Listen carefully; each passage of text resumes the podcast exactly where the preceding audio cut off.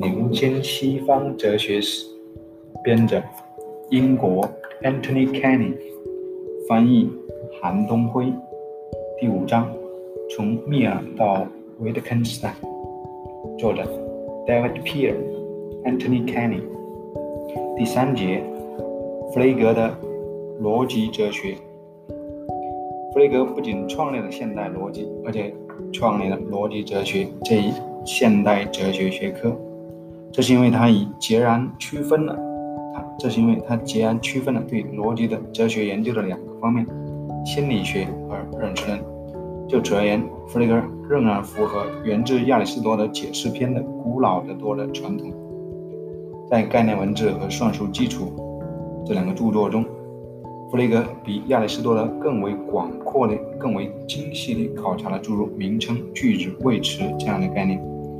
他最有成效的发明是把函项 （function） 和主目 （argument） 这两个数学概念运用了传统上被称为谓词和主词的日常词语表达式上。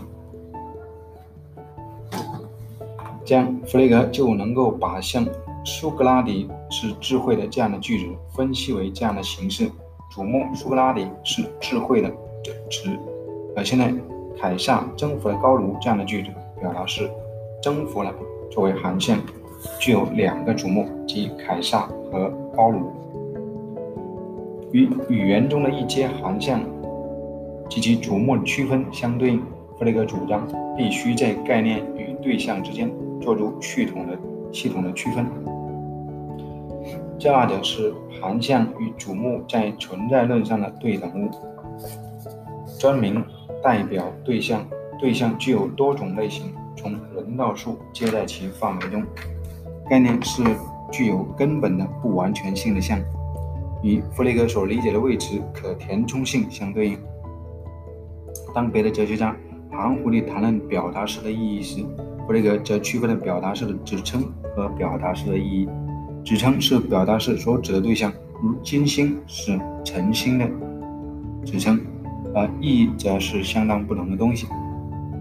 就弗雷格在意义和指称之间做出的区分而言，其中一个饱受争议的应该是这样一种理论：句子的指称是指其真值，像凯撒被杀这样的句子代表真，而凯撒寿终正寝代表假。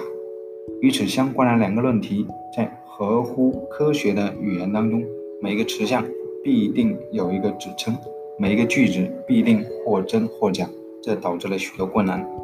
他尝试给出的解决方法是否成功，大可怀疑。在他最后阶段关于逻辑哲学的论文中，弗雷格转向了逻辑与哲学心理学及心灵哲学之间的关系问题。这些著作通常不被认为是他最好的著作，但是他。以尚未成熟的方式提出了一些问题。